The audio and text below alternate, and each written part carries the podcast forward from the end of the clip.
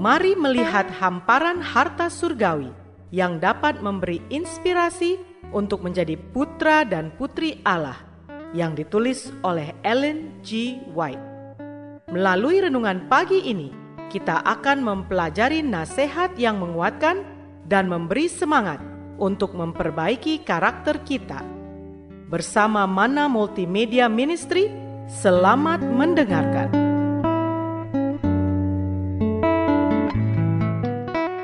Shalom, selamat pagi saudaraku. Renungan pagi kita hari ini 29 Juni berjudul Yusuf memilih kehidupan yang terbaik, Simpson tidak. Bersama saya Audrey Wijaya. Ayat intinya diambil dari Galatia 6 ayat 8. Demikian firman Tuhan. Sebab barang siapa menabur dalam dagingnya, ia akan menuai kebinasaan dari dagingnya tetapi barang siapa menabur dalam roh, ia akan menuai hidup yang kekal dari roh itu. Mari kita dengarkan penjelasannya. Hanya sedikit penggodaan yang lebih berbahaya atau lebih fatal kepada orang-orang muda daripada pencobaan sensualitas, kecabulan nafsu berahi.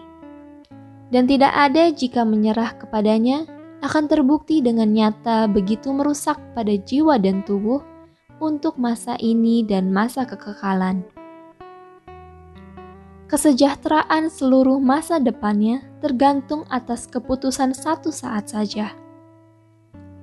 Yusuf dengan tenang menunjukkan matanya ke surga meminta pertolongan, menanggalkan jubahnya yang sebelah luar, meninggalkan jubah itu dalam tangan penggodanya, dan ketika matanya diterangi dengan tekad yang teguh ganti hawa nafsu yang jahat, ia berseru, Bagaimanakah mungkin aku melakukan kejahatan yang besar ini dan berbuat dosa terhadap Allah?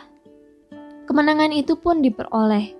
Ia melarikan diri dari penyihir itu, ia selamat. Simpson dalam bahaya yang dihadapinya mempunyai sumber kekuatan yang sama seperti Yusuf. Ia dapat memilih yang benar ataupun yang salah sesuka hatinya tetapi gantinya berpegang pada kekuatan Allah, ia membiarkan hawa nafsu buasnya merajalela. Kuasa berpikir diputar balikan, moral dirusakan.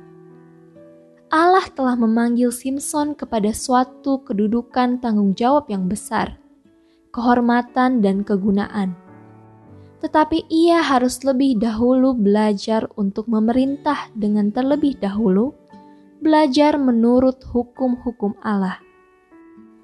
Simpson di bawah penggodaan yang didatangkannya atas dirinya melepaskan tali kendali hawa nafsu. Jalan yang dimasukinya didapati berakhir dengan sangat memalukan dalam malapetaka dan kematian.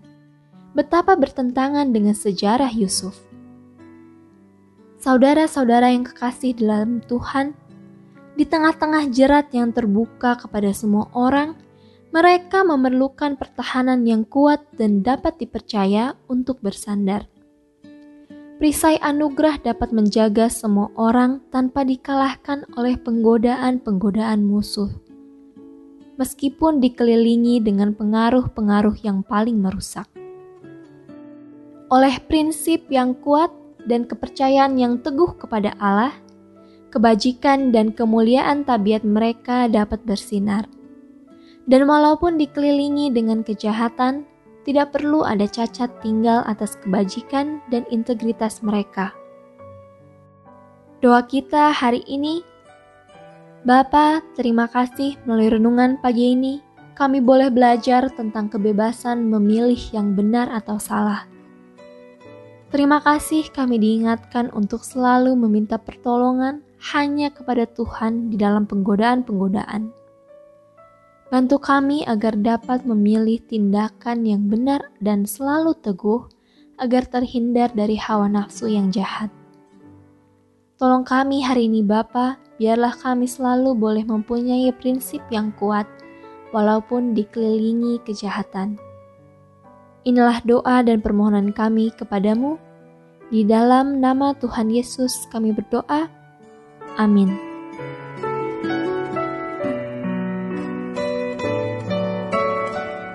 Demikianlah tadi pembahasan tentang menjadi putra dan putri Allah. Semoga firman Tuhan hari ini menjadi berkat bagi Anda.